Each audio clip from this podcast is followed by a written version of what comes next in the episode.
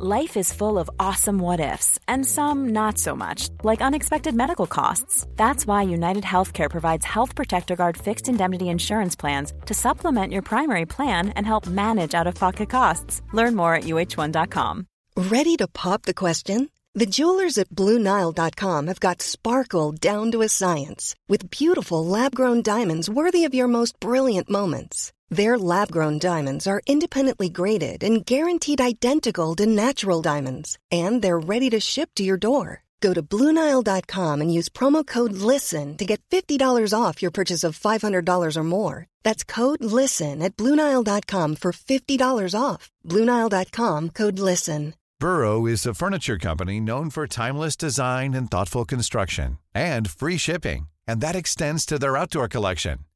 Their outdoor furniture is built to withstand the elements, featuring rust-proof stainless steel hardware, weather-ready teak, and quick-dry foam cushions. For Memorial Day, get fifteen percent off your Burrow purchase at burrow dot com slash A cast, and up to twenty-five percent off outdoor. That's up to twenty-five percent off outdoor furniture at burrow dot com slash A cast.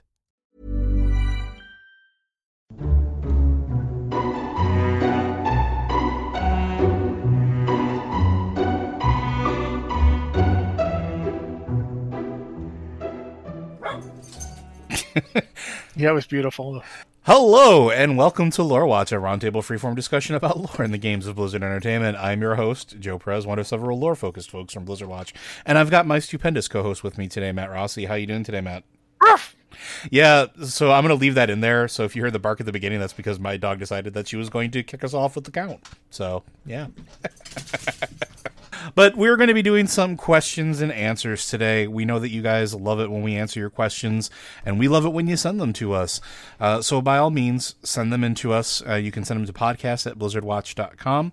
Uh, we also have Discord channels set aside specifically for it. We have one set aside for patron supporters uh, for the podcast in the queue. We also have one for non-patron supporters. Uh, we do tend to look for our patron supporters first as a way of saying thank you for keeping our show going, uh, and thank you for keeping our show going. Uh, and I know this is a running joke because this is a running joke on the uh, Blizzard Watch podcast, but our first question is not from Tetsumi this week. Our first one is from Godzilla. Uh, question for Lore Watch. Four score and seven expansion teasers ago, a man's, man once said, "Young heroes, I was once like you. You have come to this place seeking to bring judgment upon the damned. In the end, all that awaits you is death. Only then will you understand. You've been following in my footsteps all along." As much as Sylvanas has walked the path of the fallen Lordaeron Prince, she has done her best to prove she's better than Arthas, at least in some instances, by offering a choice when she presented him with uh, Shalamorn, my name for the sword the Jailer made. Anduin, being the sharp cookie he is, realized something. If Sylvanas can break him, she can finally break too. So I can. So I ask this, deep down, what hope does Sylvanas cling to? We've talked about her phantom pain when it comes to emotions before, that is war crimes, uh, Dalaran, Sarfang, uh, but this feels different than before. Also, again, all the kudos to Patty. She's been on fire this experience. I agree, her voice acting's been top-notch, even better than usual. So it's actually been really good for like three expansions. Quite oh frankly. yeah. Um, if you haven't, if you don't, if you're tired of Sylvanas or whatever, that's fine. That's your that's your business. But I don't think anyone can deny that Patty Mattson has been playing this character pretty much all across her emotional range, from rage and screaming to quiet, uh, f- a quiet fury to kind of a mocking elegance. There's just been a lot to it. It's it's been a real yeah. The cin- the cinematic though that Godzilla is referencing for me was one of those moments where like mm-hmm. the raw emotion of the performance, even in that that little interactions, in the words that were chosen and the way she conveyed them, was very very powerful. Like it hit me, um, and I I don't say that lightly. Like I know that the she's a very talented voice actress, but to be able to have sort of that undercurrent in combination with everything we've seen, like in, in that delivery, that undercurrent of raw emotion, that undercurrent of fear and anger uh, and hope is just so powerful. Like it was just a great performance. If you don't, if you haven't gotten there yet, you will. And I apologize, but watch the video. It's the same one that was leaked weeks ago at this point. Well worth your time to take in the performance. Um, but yeah, so, so the questions at hand, what hope do we think that Sylvanas is clinging to? What what do you think her purpose is in offering that choice to Anduin? What is she trying to do? Oh, am I supposed to be talking? Yeah. Oh, oh. Um. No, oh, go ahead. You got some. I want to hear what your your input is, puppy. Uh, no, honestly, I. This is one of the the problems I have with this expansion is people keep expecting me to speculate on stuff. But I mean, I could speculate uh, a lot. I could I could come up with lots of possibilities. I could tell you, you know, I think it's the the hope of doing what she said. I don't know that that's true, but it could be something I could say. But ultimately, I straight up I don't understand her motivations. Mm-hmm. Um, I felt like I was on a pretty good track with them before up to this point. I felt like I would I'd read them pretty well, but at this point, Sylvanas Windrunner feels like somebody who is desperately trying to lose. And has no idea how. Like it, it, it's almost like if you look at the end of her life when she died, when she fought Arthas, and she died. the The thing Arthas did to her, the fundamental violation of her life, was that he violated her life. He did to her. Like it's he took away that choice. He didn't give. That's the thing when Anduin says, "Oh, it's the choice you never had." It's that's exactly what happened. He took away from her the ability to make the decision for herself. And she's lived, not lived, but you know what I'm saying. If we if we qualify the words every time I use them, we're going to be here all day. She has existed with that ever since. That burden, that knowledge, that her fate was not her own. Her fate was out of her hands. And for somebody who's as, was as good at her job and as canny and effective as Sylvanas, that's the worst part. The fate being out of your hands. There's a thing Illidan once said in Legion that I think ties into this, the concept of fate and how at one point Velen says to Illidan just before just before they part, you know, fate didn't ta- didn't bring us here. You know, there's there's that idea, that concept of destiny and fate and the rejection of it that I think is fundamental to Sylvanas's behavior up to this point. It's not about fate. It's about what you do. It's about your choices. Arthas took the choice away from her. But by doing this stuff, horrible as it is, as horrible as she has become, at least she decided to do it. She made a choice. She was offered non-existence or this, and she chose this over non-existence. And now she's, like, everything she does seems to be based around that concept of, you know, damned, but what's the what's the old line? Better to reign in hell than serve in heaven? Yeah, that's that's um, sort of the classic epitaph. The, the, the Milton quote from Paradise Lost. In this case, it's better to, you know, better to be damned by your own actions than to be a victim. Then, you know, it's, you can be the person who's crushed underfoot, or you can be the one doing the crushing. And that seems to be kind of where we are. But at the same time, it feels like Sylvanas wants to lose. She just doesn't know how. Yeah. She, she doesn't know how to throw the game. Yeah.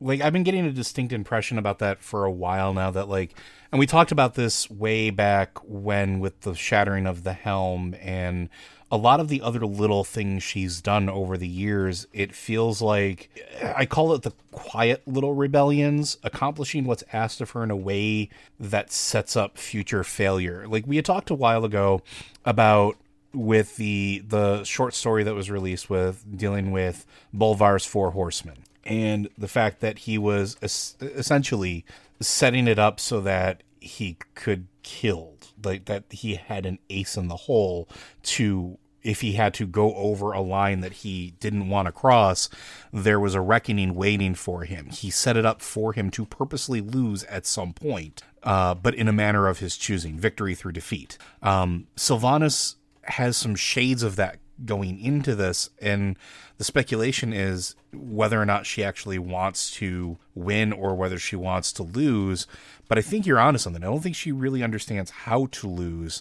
And I think that she's in conflict with herself more now than ever. Like, some of the things she's been saying for a while have started to make sense. Machinery of Death, this clockwork universe. And I think there's some truth to what she's saying when she's like, look at where we are. In life, we don't get to make choices. We're on a destined path.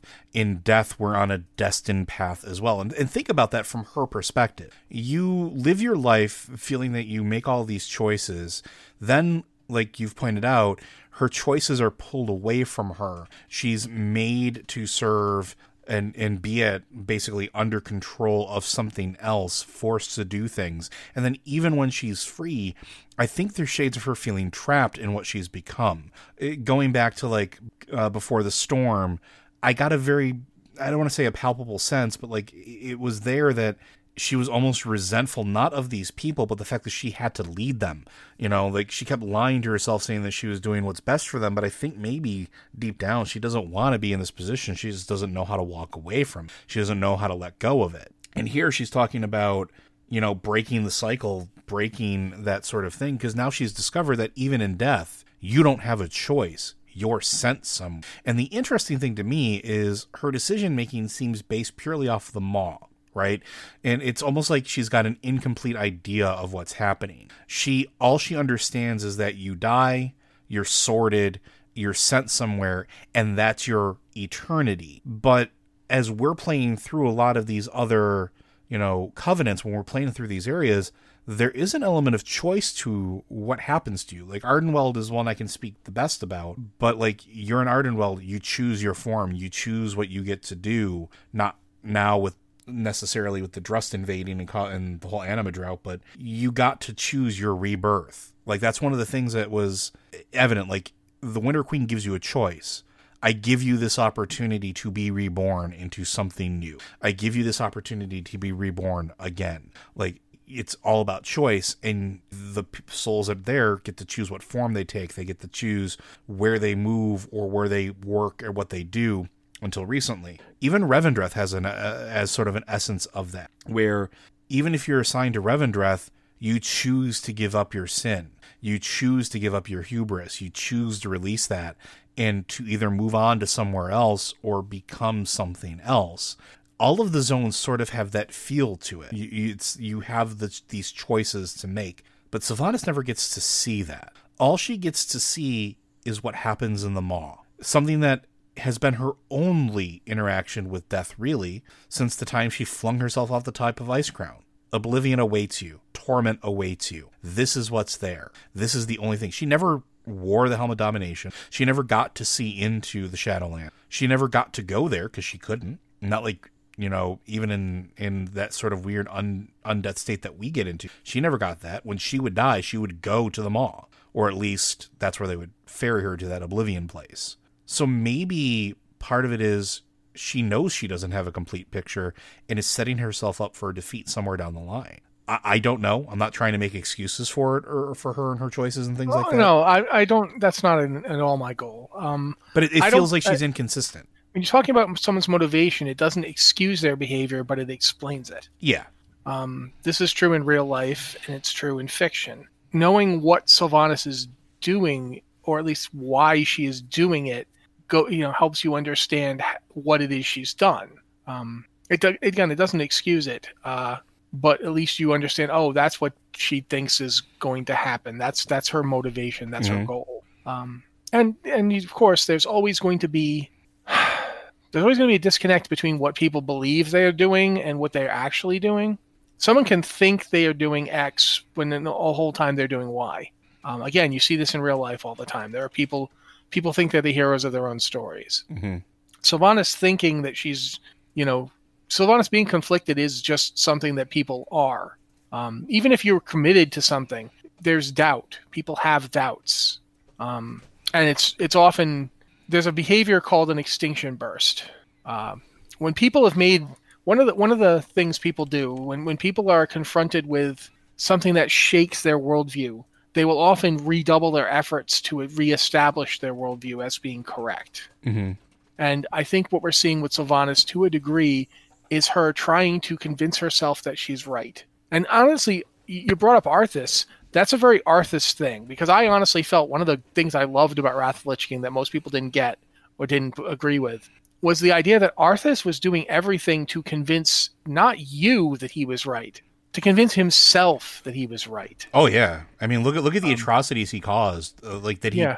he participated in, and every time it was him justifying, this is what's necessary, this is what has to be done, this is the only. You see choice. That over and over again with Arthas. Yeah, but in the whole "Young Heroes, I was once like you" bit, that speech was interesting, even though it never actually appears in the expansion. It only appeared in that that trailer. Yeah, that the cinematic. Came out, but not even a cinematic. It was a trailer. Mm. It was it was using, like, you know, it was stuff that, that they were showing us before the expansion even came out. And the interesting thing about it is that speech is basically him talking about how, you know, I was once like you, saying you're going to make the same choices I made because anybody would. Anybody would make those choices. They are what has to be done. I was right. And therefore, I not, like, I don't have to pay for what I did because it was the right thing to do. And everything he did to lure us up to the top of Ice Crown was to turn us into more of him. So he'd have this perfect army of the damned to, to go execute his vision. But more importantly, it would prove him right.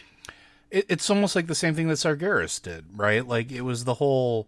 Yeah, exactly. Sargeras very much wanted his family back. Sargeras mm-hmm. wanted them to agree with him. It wasn't enough that he'd done what he did. He needed to be right about it. And that's not unusual. You see that, again, uh, I think possibly the problem I'm having here is trying to articulate this without referencing current events. But throughout human history, you see this. You see people, you know, who, who when brought to account for their actions, their justification is, well, it had to be done. Yeah, you know, and it's that sunk cost fallacy we see in life all the time. You know, sure, I, I'm I'm I'm thirty thousand dollars in debt, and they're going to come break my legs. But if I just gamble this one time, I'm already in this deep. I might as well go for it again. It's, you know, at some point you got to cut your losses, but but the sunk cost fallacy makes you think, oh, I can't. Yeah, I already I've already spent too much. I've already been through too much. I've already lost too much. Sylvanas, I think, is a really good example of somebody who's, you know, no atrocity is beyond her, because even if she called on it, she'll be like, well, we've already gone this far. Yeah. And, and that's very much what, what I'm going to shut up now so Joe can talk. I, I was going to say, but I, th- I think that's sort of the importance or the significance of, of Anduin in this equation, right? Because Sylvanas in life was filled with love and hope and duty and dedication. Like, those were the hallmarks of her personality. She was the best Ranger General because she took pride in what she did. She cared about defending her people. She had the love of her family. She had the love of Nathanos. You know, it's she... worth pointing out, not to interrupt you, but I think this actually works into what you're saying. It's worth pointing out that Sylvanas was not the eldest of her sisters. Uh-huh. And she was not the presumed heir to her mother when they were looking for the next Ranger General. It was, it was Ilaria that everyone thought would do it. But Ilaria lacked that ability to put other people in front of herself. When when confronted with the pain of their loss, of the family being destroyed, of their, you know, their brother dying, of everything being taken from them, the, their mother, everything, Sylvanas and Ilaria had different responses. Ilaria's response was, "Put me in, coach. I want to go murder as many orcs as possible." Yep. Sylvanas was the one who was like, "What? A, we we don't. We how do I how do I keep everybody safe?" Yeah, we can't just run off and start murdering orcs. We have to think about us. We have to think about our defenses. We have to, to someone has to be Ranger General. And Ilaria basically was like, it ain't me. And that's that thing, that that's something that you have to remember when you look at Sylvanas today.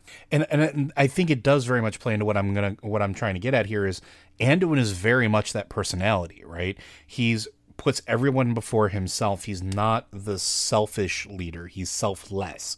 He cares. He loves. He has a divine sense of duty. In fact, most of his internal conflict comes from his overwhelming sense of duty and sometimes falling short of his own expectations for himself. In a lot of ways, Anduin is more like Sylvanas in life and Arthas than I think any of them want to admit about each other. Although I think Anduin's starting to get to that point where I think he's starting to figure it out, at least a I little think bit. Anduin has always known that about himself to a degree. But I think he's but starting the, to figure it out about her.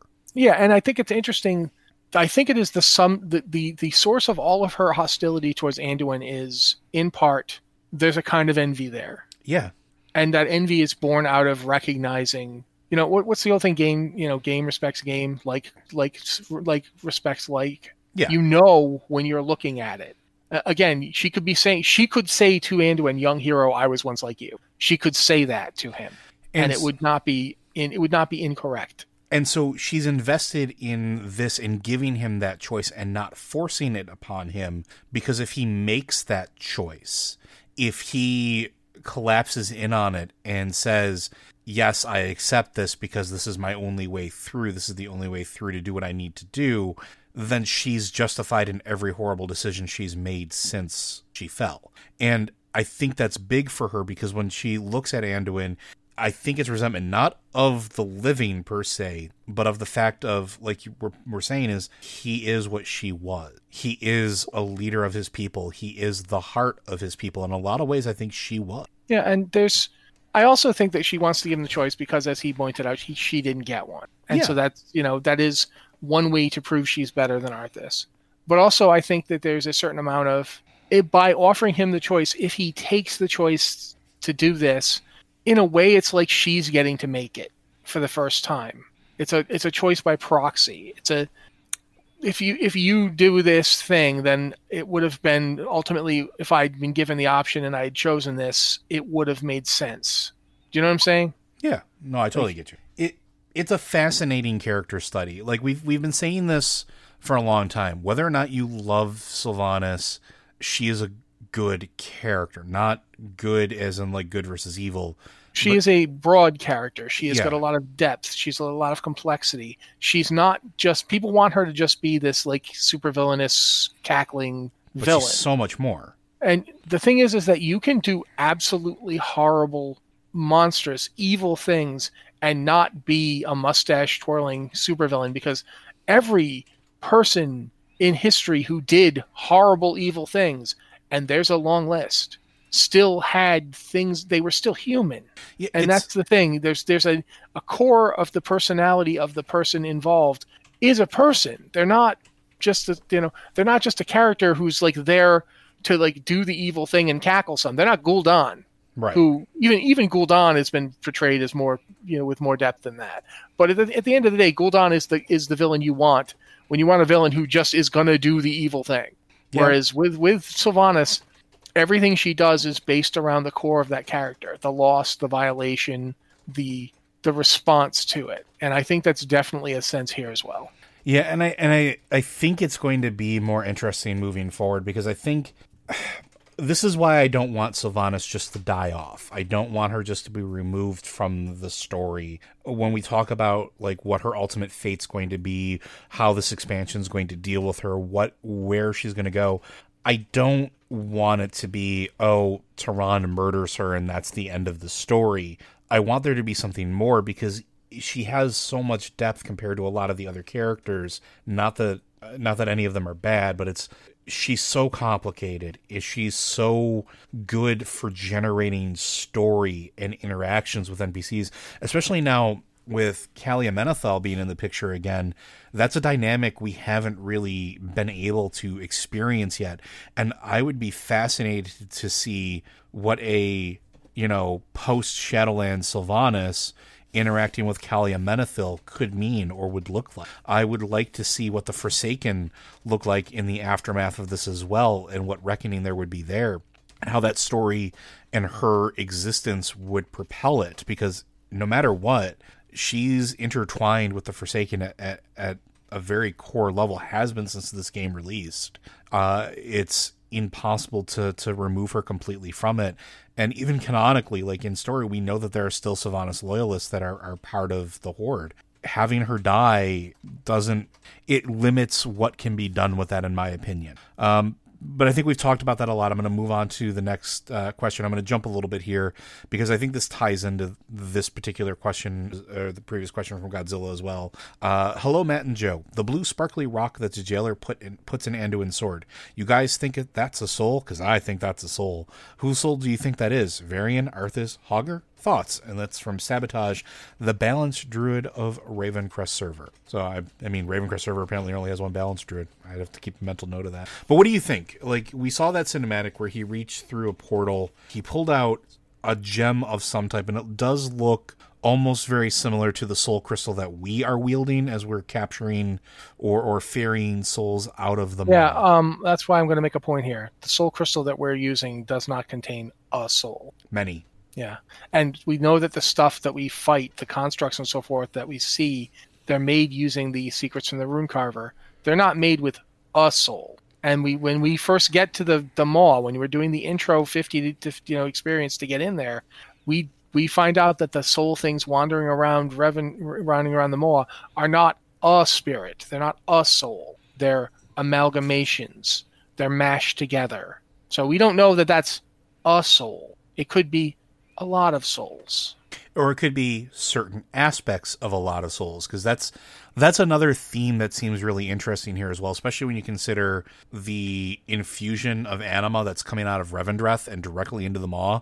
What was Revendreth doing to get anima. It was taking the worst of people, their pride and hubris, their uh, sins of gluttony and hatred, and it was distilling it down into an energy. And that's what's being pumped directly into the Maw. And we don't know what the Jailer's doing with it. He's using it, but we haven't dealt with any of that yet. We know that he's raising an army, but when we get there, he already has an army. This is before the the influx of anima from Revendreth. But what is he specifically doing with all of that anima? Where is it going? What is it doing? And something like this, it feels like a mash together of a lot of different souls makes sense, especially if it's the worst part of those souls, the worst part of those memories that are being that were have been ripped from people for generations in Bastion, uh, that we know that the Maw Sworn are going after, because as you're moving through Bastion, that's what they're doing. They're going to these places where memories are stored or taken or uh, removed from the aspirants.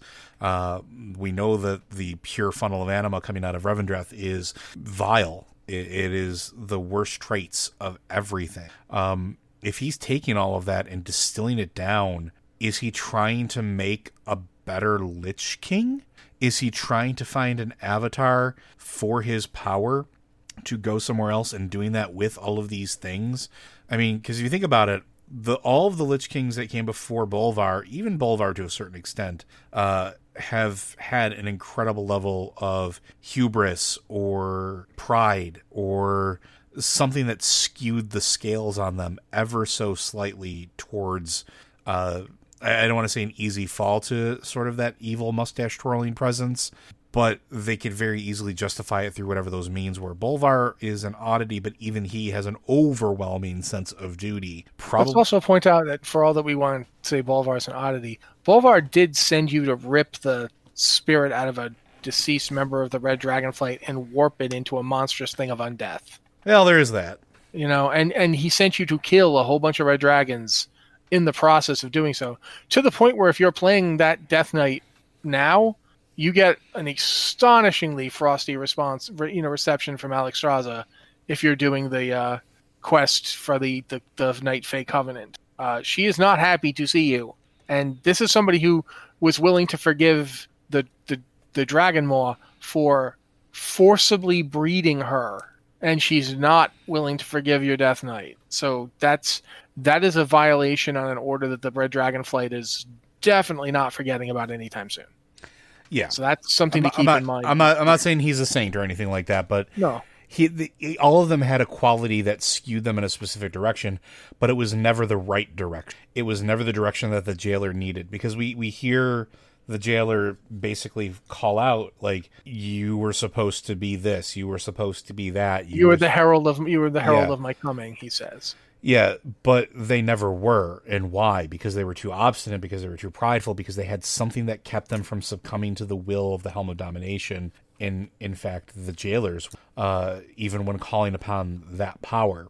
And I think that's fascinating. And I think that that is something that he's been looking for, somebody he can push the into his service, into that role, into what he wanted the Lich Kings to be molded into.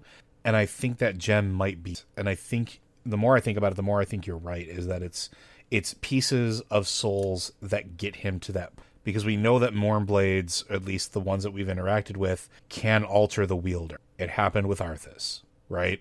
There's nothing to say it can't happen with this one. Is anything else to add on that one that you can think of? I mean, lots. I mean, I could start just randomly throwing out names. Like, it's Gul'dan. But uh, I think ultimately, if it is a specific person, we'll find out as we move on. And if it is, like I think, or like Joe has speculated, some kind of amalgamation or constructed thing, we'll find out. Yeah. All right, we'll move on to our next question here. This one is also from Tetsumi. Uh, see, you have three questions in this week. Uh, question for Lore Watch Podcast based on a picture below. Uh, he did include a picture with his email or his uh, chat to us in Discord.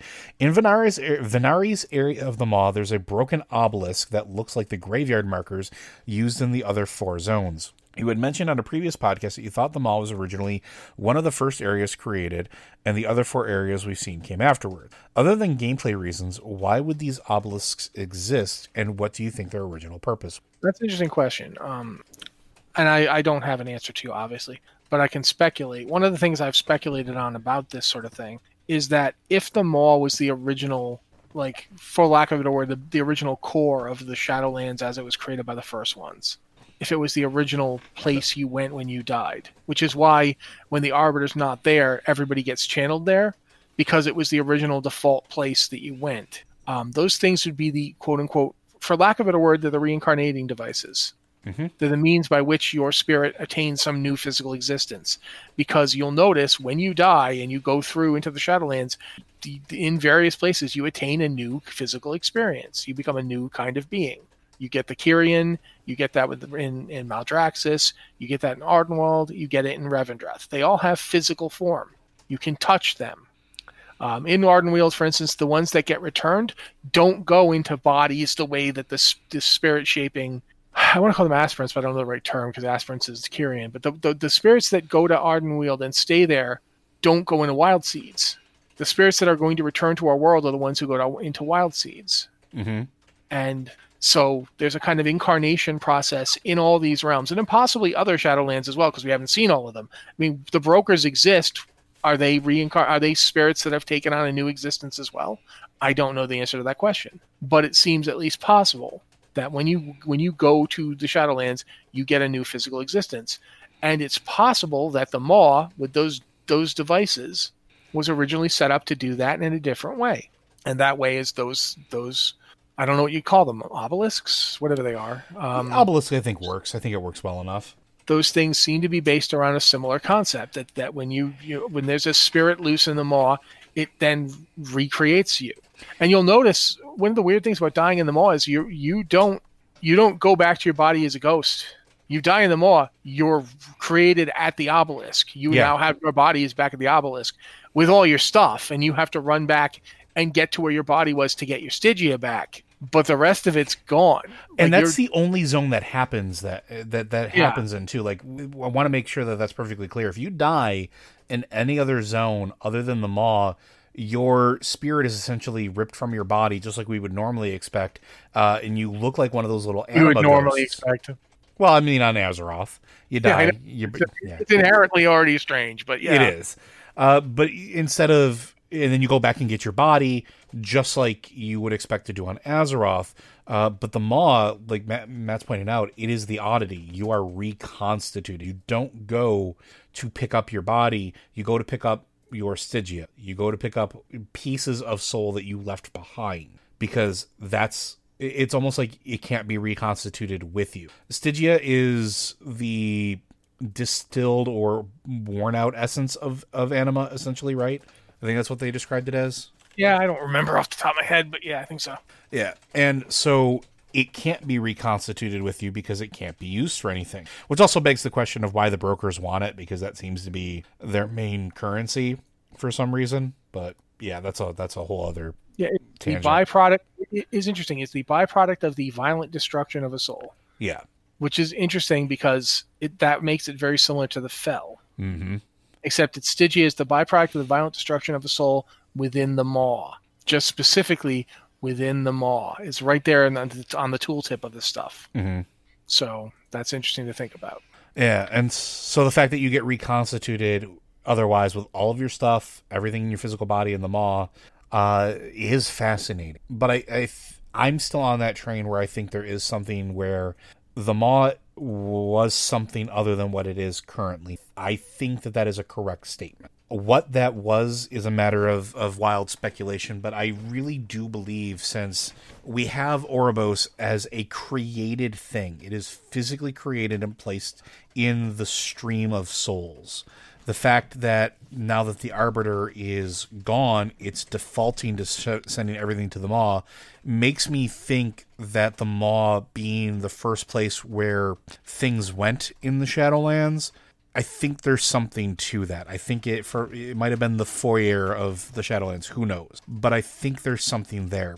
And I think that there might have been a process before the Shadowlands was ordered by the first ones, before it was, or might even be left over from what the first ones first did, uh, that defined a different process than what we know now. That maybe the Arbiter wasn't there and didn't make choices for you. I've been speculating that maybe originally what the Shadowlands did is instead of just assigning you somewhere, maybe you got to make a choice.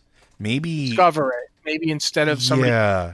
for you, you found out what you were good for. You you got to your life was used as, you know, I think that every place might have some echo of what originally happened. Like the Kyrian thing where they draw your memories out and examine your life. Mm-hmm. And the Revendreth thing where you're purged of your your pride and hubris and all that. And the Ardenweald thing where you, you your spirit is bodiless and you you choose a form.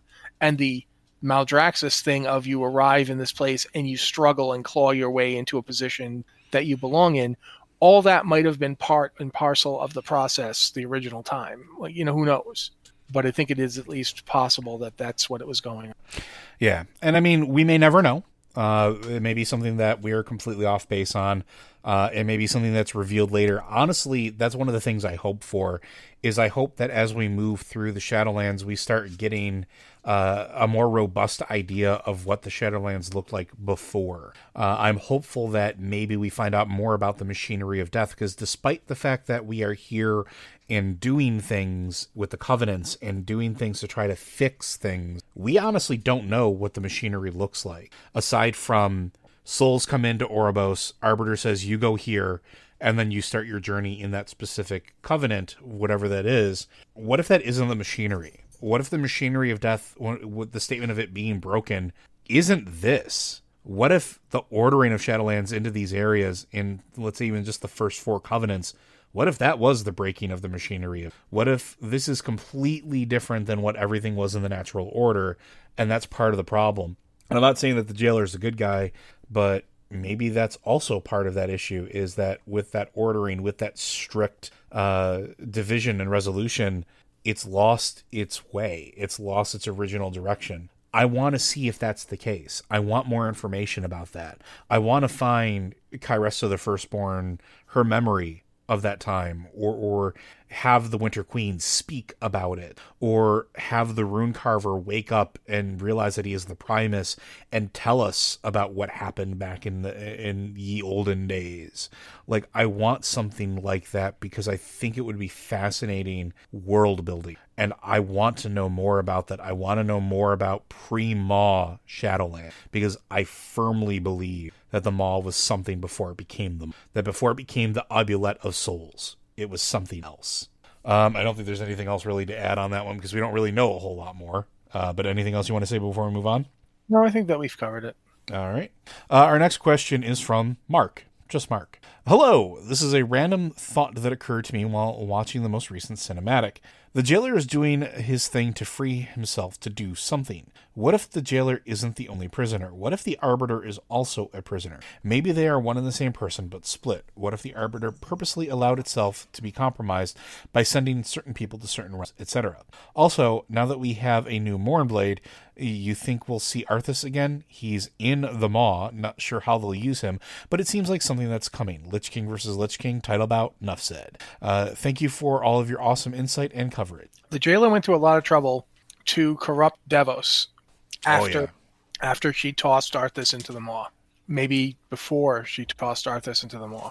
We talked before that we think that that thing might be a bunch of spirits, but it also wouldn't be surprising to me if, you know, the Lich King was originally Ner'zhul, and then it was Ner'zhul and Arthas kind of combined, then it was just Arthas, because he basically ripped the Ner'zhul out, supposedly, although it was still inside Frostmourne to a degree. And we know that the power of the, the domination, the, the the power of Frostmourne was sufficient to, to rip Uther's soul apart.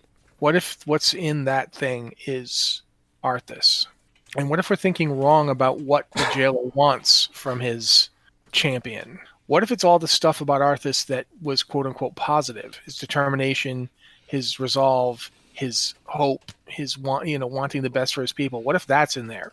I mean, that's just one possibility. And I don't, I personally don't want to see Arthas again. I'm done with him. I don't want to hear any more about Arthas. I mean, talk about him, sure, because he was important, but I, I want his story to be over. I felt like he got a good story.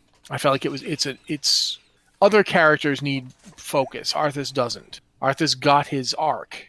But if you're, if you're going to see Arthas again, that's one possibility, that, that some or all of Arthas, whether it's his positive aspects, his negative aspects, all of him, I don't know, but could be that could be what, what he just put in that sword. Just so, much much like Ner'zhul was in the helm. I've also been wondering about this. When we so going back to to uh, Northrend and going back to Iceground Citadel and going through that whole event, when Frostmourne shattered, one of the things we do afterwards is you gather shards to reforge into another weapon. But that weapon doesn't act like an doesn't no look- no no that's not what you do. The pieces of stuff you're getting throughout the thing are not. Oh, do you mean the do you mean the artifact? Yeah. Okay, the twin blades? I thought you were talking about Shadowmourne, so I was confused. Shadowmourne's a little different. I'm talking about the, the artifact stuff. Yeah, the artifacts are made of pieces of Frostmourne. Yeah. That's absolutely true. So, but the the twin blades don't look like, act like, or behave like Frostmourne. Is there something else that was part of Frostmourne that wasn't there anymore? Is that something that might have been, I don't know, ferried back to where it originally came from by maybe one of those Valkyr that was in service to Helya and thusly in service to the Jailer? And I've been thinking about that a lot because it seems weird that he wouldn't just reach out. So let's, if those artifact weapons, even back then, were pieces still attuned to the Jailer in that same capacity in the way that he wanted, nothing was done with it, at least nothing overt that we um and I'm pretty sure that with all the sentient weapons we had laying around during Legion, we probably would have gotten something with it, whether it was a talking demon head uh, that Warlocks got, or as Mitch calls it, Naifu, uh Zalatath talking to you and, and and being sentient. It almost feels like something would have been done with that. I I'm wondering if this is the piece of Frostmourne instead of Souls, or maybe it is Souls, I don't know. Um And maybe it does have Arthas in it, but maybe this is the piece of Frostmourne that went missing. The piece that wasn't recovered and reforged, because we definitely didn't gather every single piece. Maybe it was reinforced. Maybe that was the reason that he wanted Arthas thrown into the Maw. Maybe there's somewhere in between that is the right answer of it. I don't know. I'm fascinated to know more about it or what the intention is, because you might be onto something. What if the good qualities of Arthas were what he's looking? Frostmourne may not have sucked those in. And with Frostmourne being shattered, Arthas technically died after it was shattered. We and he got picked up and thrown into the Maw. Maybe that's why. Maybe he didn't want him it to go in there. It makes sense why he's suddenly so interested in Anduin. Yeah, because Anduin has those same good qualities in spade. So if I, you go back, no, no, we're we're not done yet. I was gonna say, like, if you go back, go, go, go, if you go back to the Red Dragonflight, when when oh bloody hell, Bolvar, when Bolvar sends you to corrupt a Red Dragon, one of the most powerful of the Red Dragons. He says he is. This is a being of life. You will take that life and corrupt it into undeath. So we know that corrupting something good into something evil, and I'm doing air quotes pretty hard here, but corrupting things into their antithesis seems to make them more powerful, especially when dealing with this kind of magic. Mm-hmm. So perhaps the reason that Anduin is being offered a choice at all is because letting him freely choose to corrupt himself will gain the most powerful servant. And that's something to keep in mind as we move this. Which is something why, like, Arthas is, Arthas was given choices, but not in the same manner, right? Like, and we've talked about this in the past, too. Ner'zhul was shoved into it. He didn't have a choice. He was he was taken and, and imprisoned inside of it after being tortured. Although it might have been him saying, yes, put me in the helm after eons of being tortured by uh, Kill Jaden. Who knows? So then he may have been very well given an option. Right. We don't know. Uh, but even if it was made under duress, it's not the same thing, right? Same thing with Arthas. Arthas was manipulated the entire the entire way. He made those choices, but it's been argued that they weren't really his choices because he was put into situations where his available options weren't exactly great, and so he made the best decision out of a limited pool of decisions. Anduin's being offered something with no tethers right the second, at least. Like, when he's presented the sword, it's, you know, she says, you'll be made to serve. Yeah, we know that they can do that. We know that they can do that, but they want him to choose it freely. No well, coercion, it, no lies. Oh, no, that's absolutely not true. It, absolutely, he is coerced. Well, sure. Because you cannot, you cannot offer someone a free choice with no coercion if you are locking them up and will not release them, and will and are telling them up front, we will break you and make you do this. Yeah, that uh, fair, it's, but that is not such, this is not no coercion. What it is is it's still the idea of, you know, you can freely choose this, or even if you're forced, it's not a free choice anymore. That is your right. You can choose to go through the torture and see if you're strong enough to survive it. That's it is still a choice. It's just nobody would accept it in a court of law. But that's not the point. The, this isn't like, you know, there's nobody coming along to enforce a contract here. This is just about making you blink, making you submit. It's submission versus breaking someone. Breaking someone, they didn't submit. You broke them. Yeah. That's a different thing. Anybody will break eventually. You know, even the most powerful person, the strongest mind, the strongest will, there will eventually come a point where there's nothing left of them, and then they'll break. But they didn't lose. They died. It's a kind of death. There's that old that old line from, from of all places, Star Wars, uh, Knights of the Old Republic two. When Kreia says, redemption is a form of spiritual collapse. And it's the opposite here. It, there's a You can have a collapse, but that collapse doesn't, it won't give you the same kind of power as a willing servant. You know, there's a reason that most of the Scourge are mindless dregs that aren't worth spit.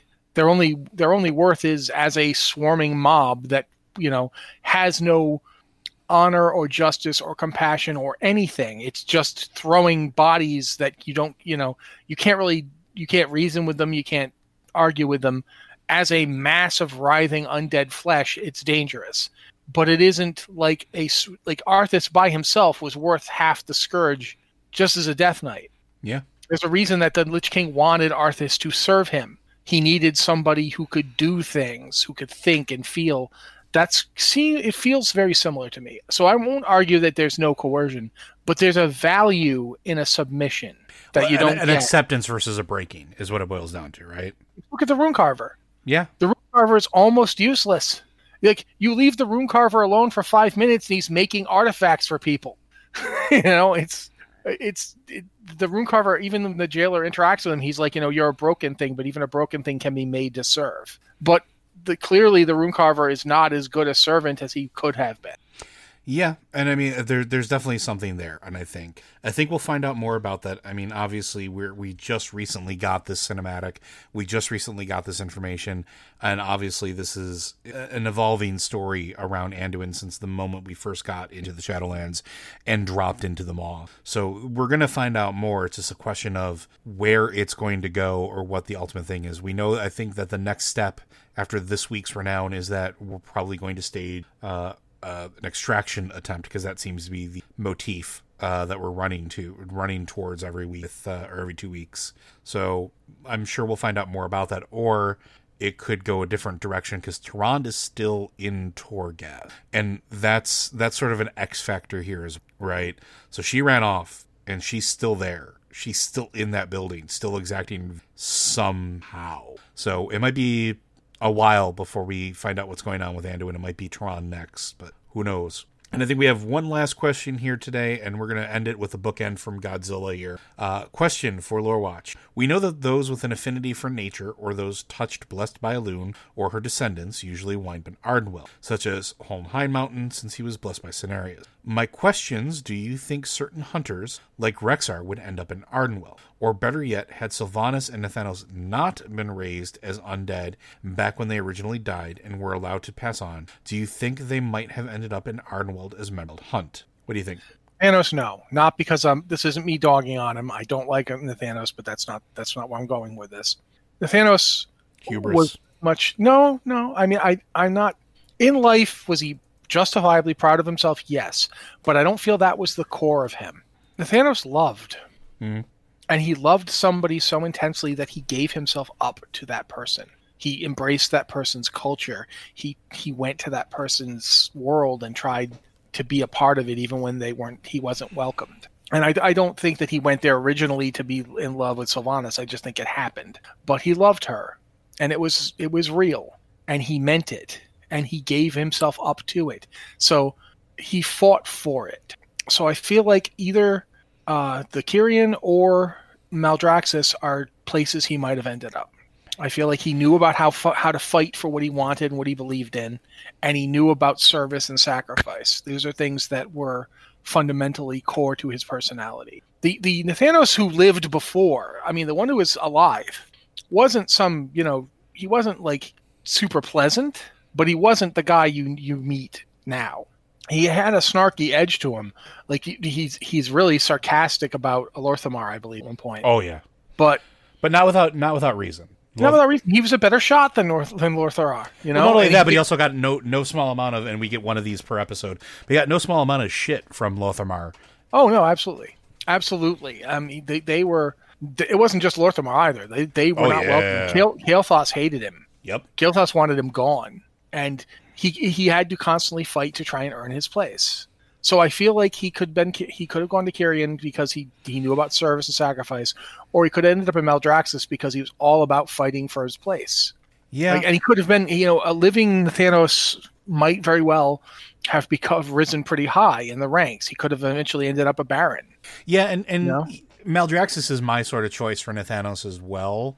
Like, I could see Bastion, but I think Maldraxxus would have been the better fit because of what you're saying, because of of the him having to fight constantly to earn his place.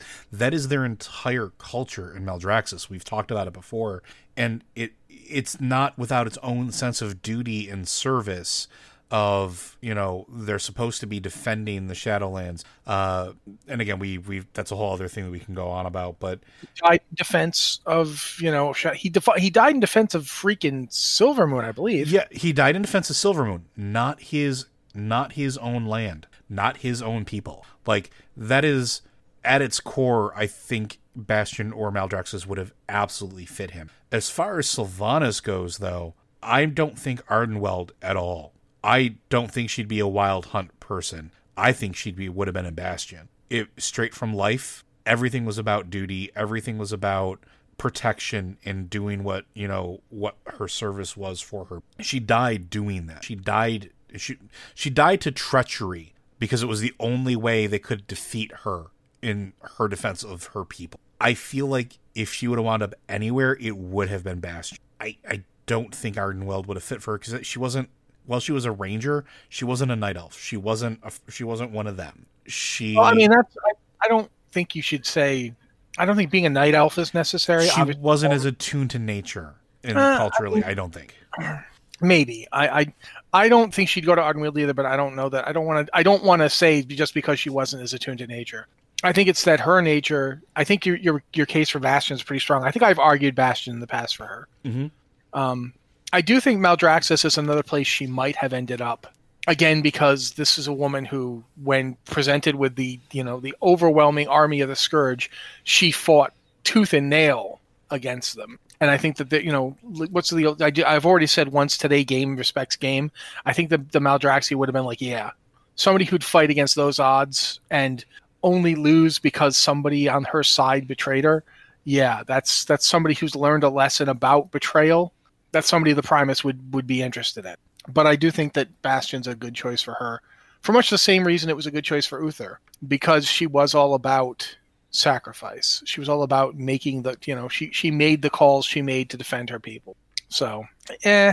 I, I, I feel like uh, with both of them, we haven't really talked much about Revendreth.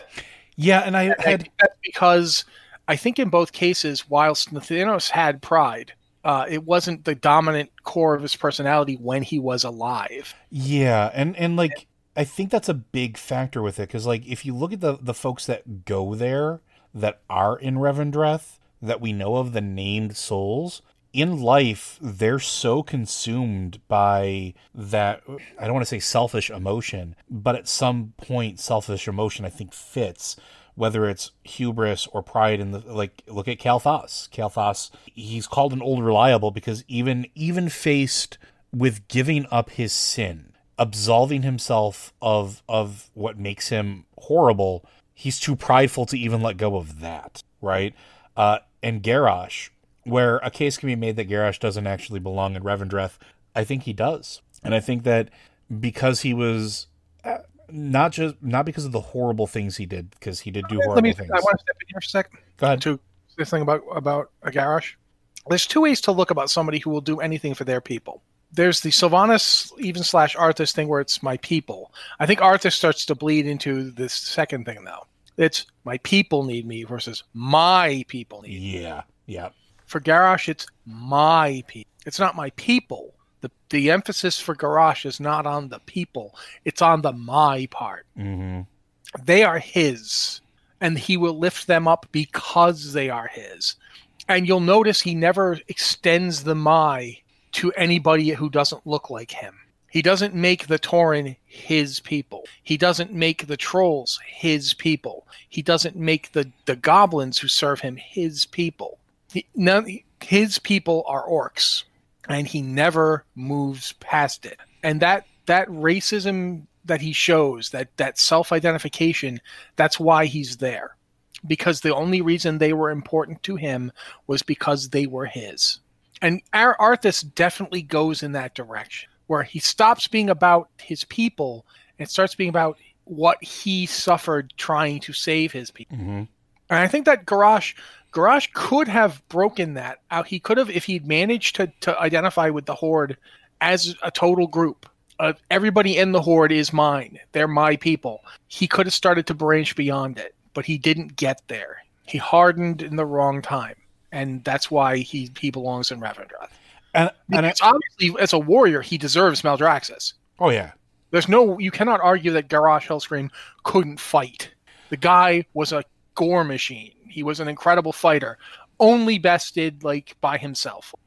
Yeah, and I, and I think there's a little bit more to it, too, because a lot of his decision-making also boiled down to not just the my part of it, which is exactly where I was going to go with it, but also I, I keep going back to those final moments of that confrontation between him and, right, in, in their showdown when he says, "You left me alone." Part of it is always is also this fact that he was so ruled by his fear as well, because as soon as they became my people, then he had this this fear that he would not be good enough or or not be able to do the things he needed to to defend them. And because they were his, he was willing to do unspeakable things to justify protecting them or to do what was right in his own mind. And I think that also plays into it, because going back to the comparison with Sylvanas, in life, she wasn't ruled by that fear. She wasn't ruled by sort of that selfish core of it. Uh, and I'm not saying that fear is always selfish. Let me make that perfectly clear. We all feel afraid at times, and that's perfectly natural.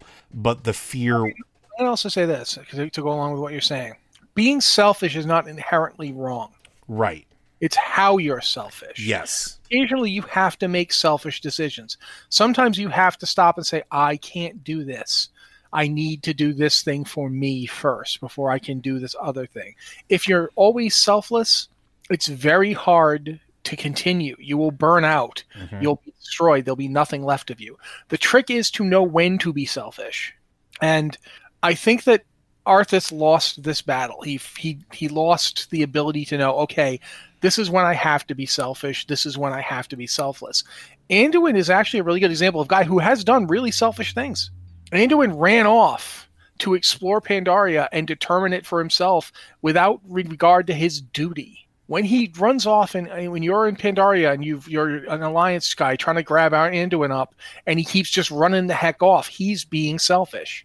But he's not selfish in a way that is destructive to other people. He doesn't take actions that destroy because he believes they're the right thing to do out of his own selfishness. He makes decisions like, I need to understand this before I can make a decision. I'm going to go explore it. it I'm going to have to let this other thing go and, and focus on what I want. And that's that's something that has to be done from time to time. Almost every personality trait can have a positive and a negative connotation. Yeah. And and, and I think that's sort of like the interesting distinction between these characters, and why I'm definitely in agreement with, with Matt, going back to the core of the question. I, I don't think that Nathanos or Sylvanas, had they not been raised into service of the Lich King uh, or the Scourge, would have wound up in anywhere other than either Maldraxxus or Bastion. I don't think they would have wound up in Revendreth. And I, I've heard people make the claim that they would, but I think they're judging them based off of what's happened after they were raised. Especially in the case of both Nathanos and Sylvanas. Yeah. Uh, they were in life are not the persons we've met in game. Yeah, they're, we've they're, never known Nathanos.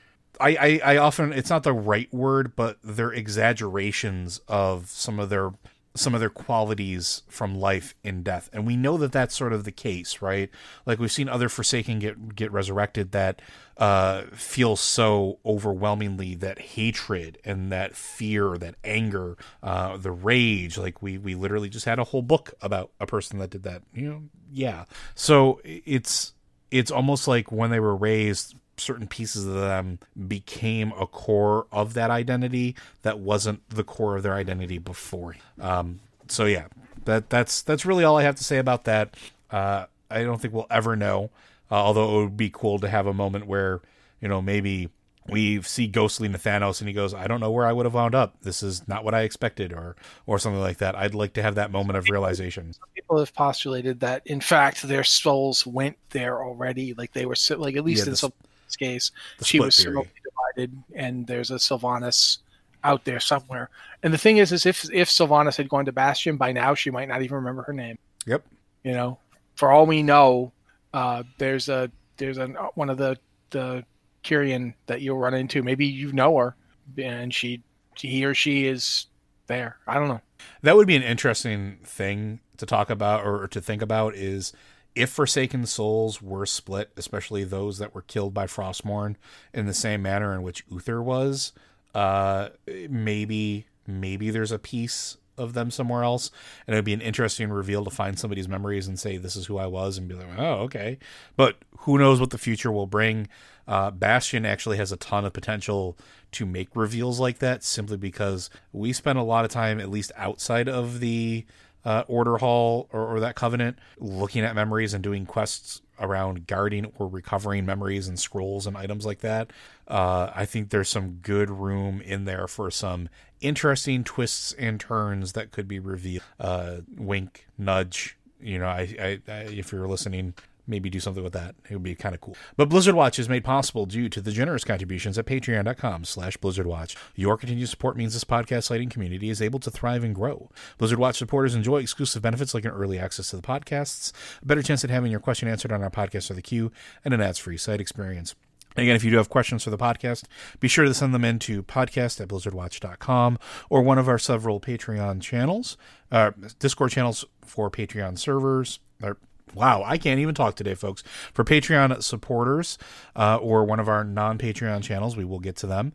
Uh, and if you want to support the show in another way, you can also go through Audible. Um, we did talk about several of the books today, and you can get a thirty-day free trial uh, with Audible to check out some of those books, whether it's Before the Storm uh, or, or any of the number numerous fantastic books that have been written. They're all out there. And you can listen to them, and there's some fantastic voice work in some of them. Uh, but you can download many of Blizzard's titles and thousands of more at blizzard watch dot com Audible. Uh, thank you very much for hanging with us this week. We'll see you next week, and hopefully we'll have some more discussion time about the Covenants themselves.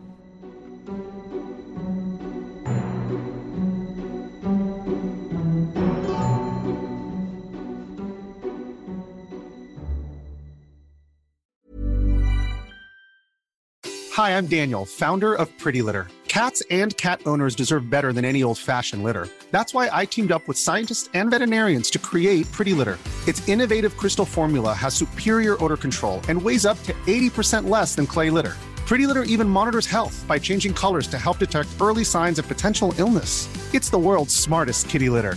Go to pretty litter dot com and use code ACAST for twenty percent off your first order and a free cat toy. Terms and conditions apply. See site for details.